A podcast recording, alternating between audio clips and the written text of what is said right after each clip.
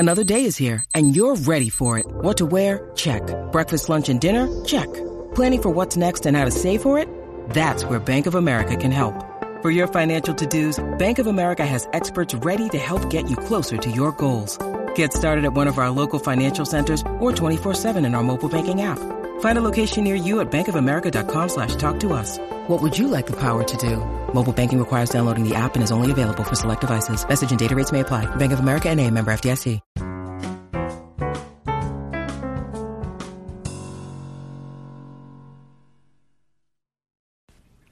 What is up, everybody? Welcome to another edition of the Everything Medicare podcast. Thank you so much for joining me today. I hope this podcast finds you doing well on a Saturday. Today is June 8th, and I, it's, it's, it's incredible for me to really drink it in and let it soak in that the year is already halfway gone. I mean, that's insane to me. It seems like the the first was just yesterday, you know, and um, the, the time really flies. And that just tells me that we're less than four months away from open enrollment. So when that time comes, for those of you who've been listening to me since the very beginning, you know that I scale back on how many episodes we're doing for the very reason that we are so busy during that time of year. If you've if you've ever known anybody who's let's say a CPA or a tax person or someone like that, during tax season they are insanely busy, and that would be me, my office, and my company. Um, just because we have so many of our clients that we need to take care of, we have new folks that want to become clients of ours, and there's just no time in the day for me to do an episode. I mean, no matter how big our staff is, no matter how big a company we are, there's so many folks that want to talk to me and that's something that I do that a lot of other places don't do is I make myself available to more of my clients. Maybe someday that might change.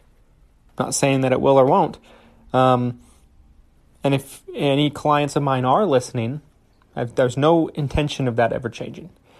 But if we get large enough, we might need to have um, account managers and different things like that take take care of things. Um, we'll have to see.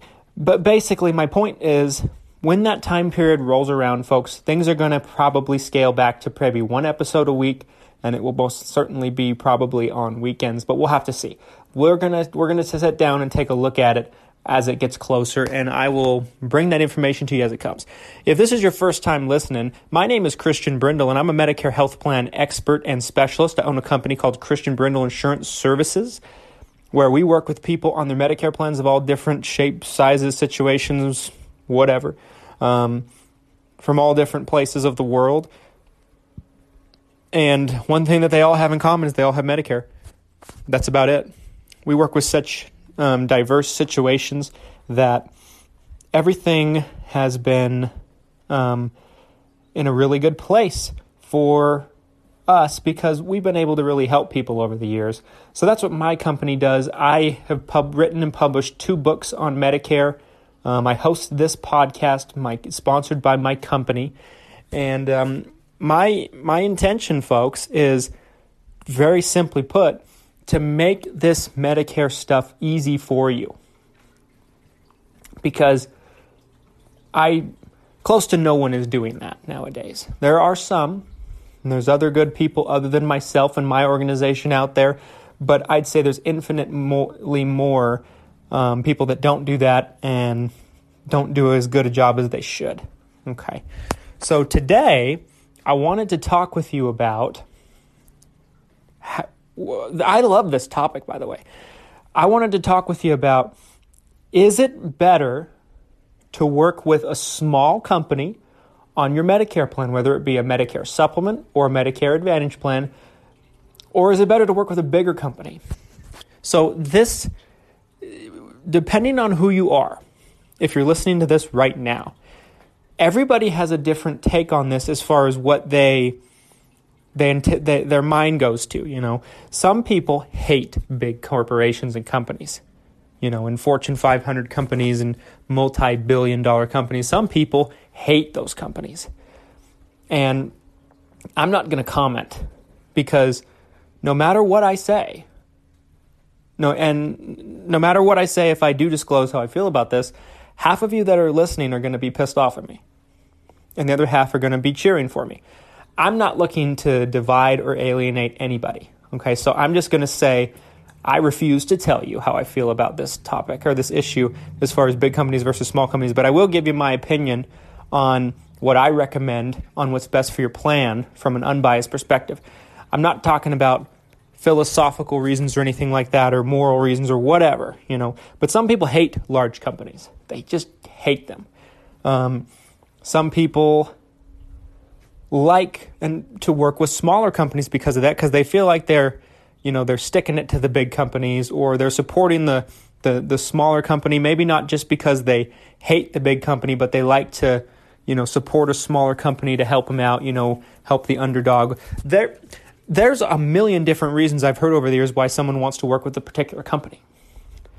My opinion is very simple. It does not matter if a company is large or small. What matters is how it's going to do for you. Is it going to have good benefits? Is it going to cover what you need it to cover? Are you going to have good customer service? Is it going to be easy to use? Is it going to be a pain in the butt? All those things are questions you need to ask yourself. You need to not care how big or small a company is. Because at the end of the day, you need to be make sure you're protecting yourself. That's my opinion, folks. Now, some of you are just married to a particular insurance company. And that's okay, okay? I'm not here to tell you you're wrong for how you feel and how you want to do something, and that's okay. Some people don't mind having a worse plan to stick with a company they've been with for many, many years and a company that they feel takes good care of them and has good service and they know what they're going to get. And I, I get it. I completely understand. Okay.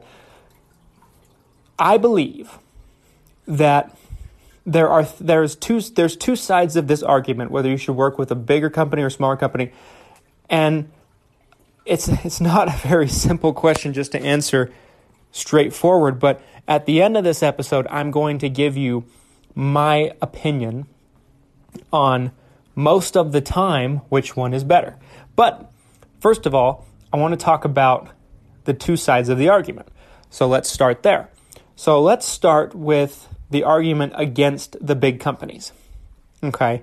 The argument against the big companies that you hear from people all the time, and whether it's true or not is irrelevant. Um, and I'll, talk, I'll, I'll disclose if I think it's true or not, okay, in, in segment two. But the argument against the big companies is rather simple. People think that big companies are so large that they're easy to get lost in the shuffle and fall between the cracks. And for some and sometimes that's true. They feel like a company is so large, they're faceless. Um, they outsource things to different places and they don't get quite the quality. They feel like um, if they have a problem, something gets sent from one side of the company to another, and it's kind of like the the right hand doesn't talk to the left hand and so on and so forth. And and there can be some truth in all those things. You know people just feel like they don't get the quality of care from the large companies. And that's really what it is you know. Now that's the argument against what a big bigger company might be able to give you. Is it true it's true for some companies. I don't think it necessarily has anything to do with the size of the company. I think it has to do with how that company does business and their business model. Because I, for one, can tell you there are plenty of companies that are humongous companies that have great, excellent, phenomenal customer service. Them being large does not stop them. But there are also companies that are humongous companies that their customer service is pitiful and they they just can't seem to get it right.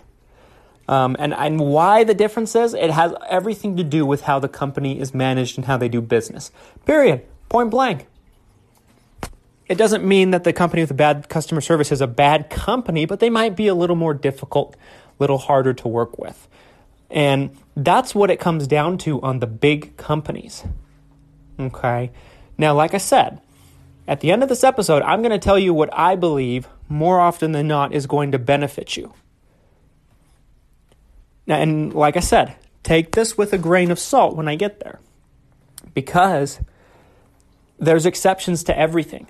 And nothing is true 100% of the time. But it's something to keep in mind when you're making your choices and you're looking for a plan. Stay with me into segment two after a quick word from this week's sponsor.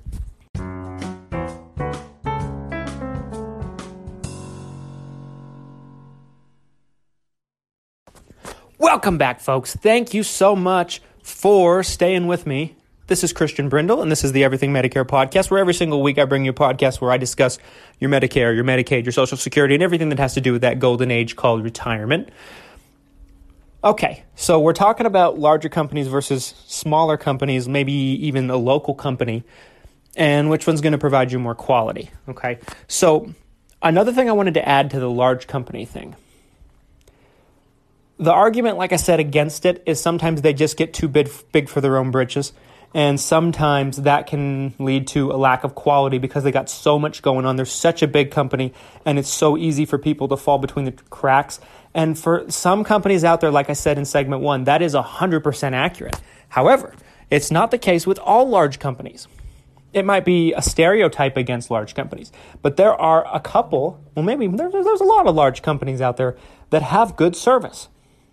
It all has to do with the quality of the company as far as how they're ran and if the customer service is a priority for that company, because sometimes they're not. Okay? And I'm not saying any names on this podcast. I don't need those kind of problems. I have such a large target on my back from doing this podcast. Because some people don't like what I say. People don't like that I have strong opinions, and people don't like that I speak the truth a lot of the times and I make this information public. There's very few people out there that really support this podcast. But there's a lot of people that do too. Um, but I'm not. I have a. I have enough problems, and I have enough target of a, of a target on my back without throwing any insurance company names out there. That would be a nightmare for me and my company. So I'm not going to do it. But I'm going to talk in generalities here. You notice this podcast rarely, if ever, discusses a particular insurance company, unless it's a, like a news story or an article or something like that. So keep that in mind. I'm not. I'm not trying to play it safe or anything like that. Just keep in mind, I can get in big trouble if I did do that. So bear with me here. So, those, that's the argument against the large companies. What's the argument for the large companies? Well, the argument for the large companies, in my opinion, is, is um, and this is what I've gathered over the years, they became a large company because they're good. Pretty simple. I mean, you can't be a crappy company and make it on the Fortune 500 list. You have to be doing something right, right? I mean, unless you're in conspiracy theories and you think that there's someone out there pulling the strings and has nothing to do with the company and blah, blah, blah, I'm just going to assume that that's not in the picture. Okay. I'm not into that kind of stuff. I like to. I like to do I like to present information and draw conclusions based on what I can see and what I can prove and what I know for sure. So we're just going to throw that out the window if you're one of those people. And I'm, that's your business. But I don't think you can become a multi billion dollar company in any industry without doing something right. People have to flock to you in, in, in, in crazy numbers to, to grow at that pace and become that successful of an organization. So that's the argument for large insurance companies that they got that way because they do something right, because they are valuable for people. If they weren't valuable for people, they wouldn't, no one would stay with them. They wouldn't have any customers. No matter how much advertising they do, people don't stay with a company that they don't feel is taking good care of them or is giving them terrible service. And that's just a no brainer, right? Companies would, would go out of business, they go bankrupt if that was the case. So and there's got to be something they're doing right.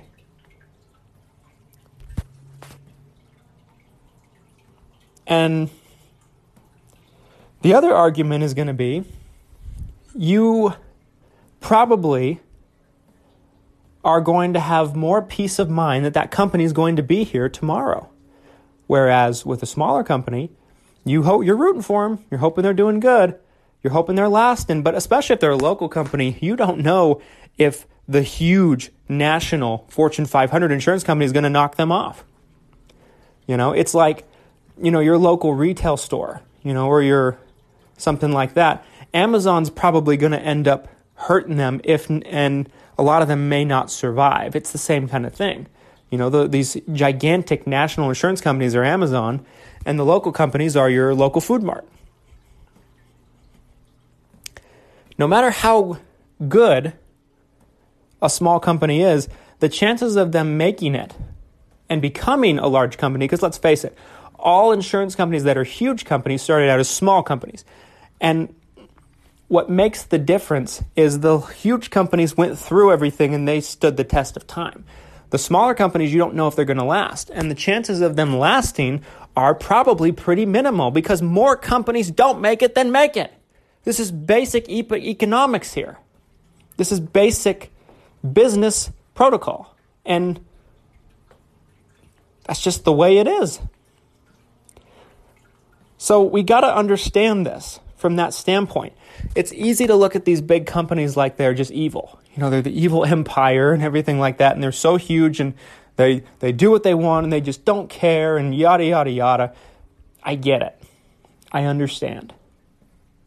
But they do something right. People stick with them. People, I mean, if everyone hated them, no one would stick with them. They'd lose revenue in in record margins and time periods. So that, that you got to keep that in the back of your head. There's got to be a reason why they're so successful. Has to be. It's not a chance. It doesn't happen for no reason. So that's that's the thing. You know, you there's a pretty good indication that they're going to be there tomorrow. Okay. So if I'm going to review the positive things of the the the large companies, the argument for them, it's going to be rather simple. You know they're going to be here, and they got that way for a reason. Okay? So now let's talk about the smaller companies, local companies.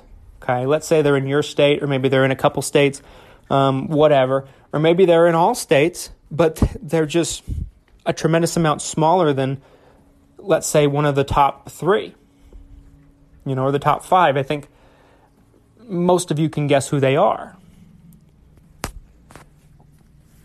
The smaller companies, they probably they might be able to customer service wise do things quickly and efficiently and things like that that some of the large companies have tr- have trouble keeping up with because they're huge and they're bulky and they're slow. That can be a fact.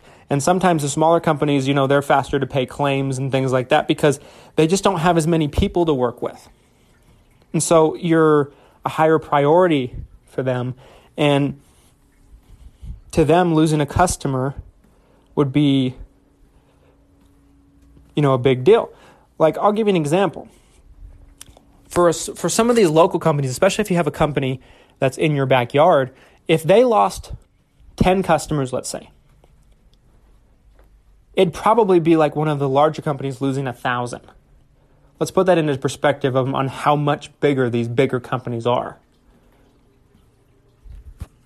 So you got to keep that in mind. So the argument for them is, you know, they're they're smaller, which means they're probably going to be more agile. They're going to take care of things in maybe a quicker, more efficient manner. However, that's not always the case. I can't stress that enough. There's a lot of local small companies that don't get that and they don't do that because that's their advantage and they don't play to their advantage. They don't take that into consideration. They don't make it a priority and they don't last. There's tons of insurance companies all the time that are that are coming in and out the front door. But if yours is going to stick around, that's how they're going to that's how they're going to stay. That's how they're going to compete. That's their edge against the big the big company, the giant, the juggernaut of a company. The negative thing is financially speaking, they cannot keep up with the larger companies benefits wise. Sometimes, not all the time. Sometimes that's not the case because sometimes it's easier for them because they just have one area to focus on so they can put all their funding into one area. But sometimes they can't keep up with what the larger company's doing because financially speaking, it's just impossible for them. You know? I mean, a smaller company offering a benefit or a price or whatever that a larger company can't do, there's got to be a reason for it. And it depends on what type of plan we're, we're talking about, too. Like a lot of times with smaller companies that put out Medicare supplements, let's say, a lot of times they'll throw out these incredibly low prices, the lowest you'll actually find in your area a lot of the times. And you look at the name of the company and you won't recognize them, you don't know who they are. They do that because that's the only way for them to get business. They have no chance. They don't have brand recognition. Nobody knows who they are. Nobody trusts them. So they reel in some people that are just looking to pay the lowest price available because there's some people that do that. They start paying out claims. They realize, oh, shoot, we can't sustain this price.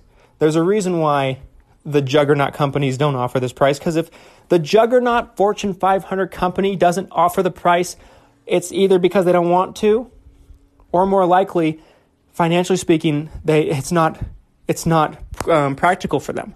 So if they can't do it, the smaller company's not going to be able to sustain it either. That means they pay out some claims, they make up the difference by jacking someone's rate through the roof. Okay. Medicare Advantage, on the other hand, you might see them have a really strong year benefit wise, but they're going to be more like a roller coaster. They're going to go up and down and up and down and up and down, and they're going to be incredibly um, involatile, is a word I'd like to use. Because they're still trying to figure out what they can and cannot do at the same time, they're trying to be ambitious to compete against the juggernaut company. The juggernaut company, uh, most uh, all the juggernaut companies have uh, decades of experience. They don't need to experiment like that. They know what they can do and they know what they can't do. So there's probably a little bit more consistency from year to year as far as their benefits. You're probably not going to go up and down and up and down, but that isn't the case all the time. So you got to keep this in mind. The smaller company is young, it's exciting, it's fresh, it's new. Um, they're ambitious, they're trying new things, they're exciting, but it's almost like a roller coaster ride. And you don't want your insurance plan to be like a roller coaster ride. That's the argument against the small companies. When you work with a small company, a lot of times, not always, but a lot of times, you grow through the growing pains with them as the consumer. And with the larger companies, not so much, typically. Stay with me into segment three after another quick word from this week's sponsor, and I will unveil my opinion on this nine times out of ten. Stay with me.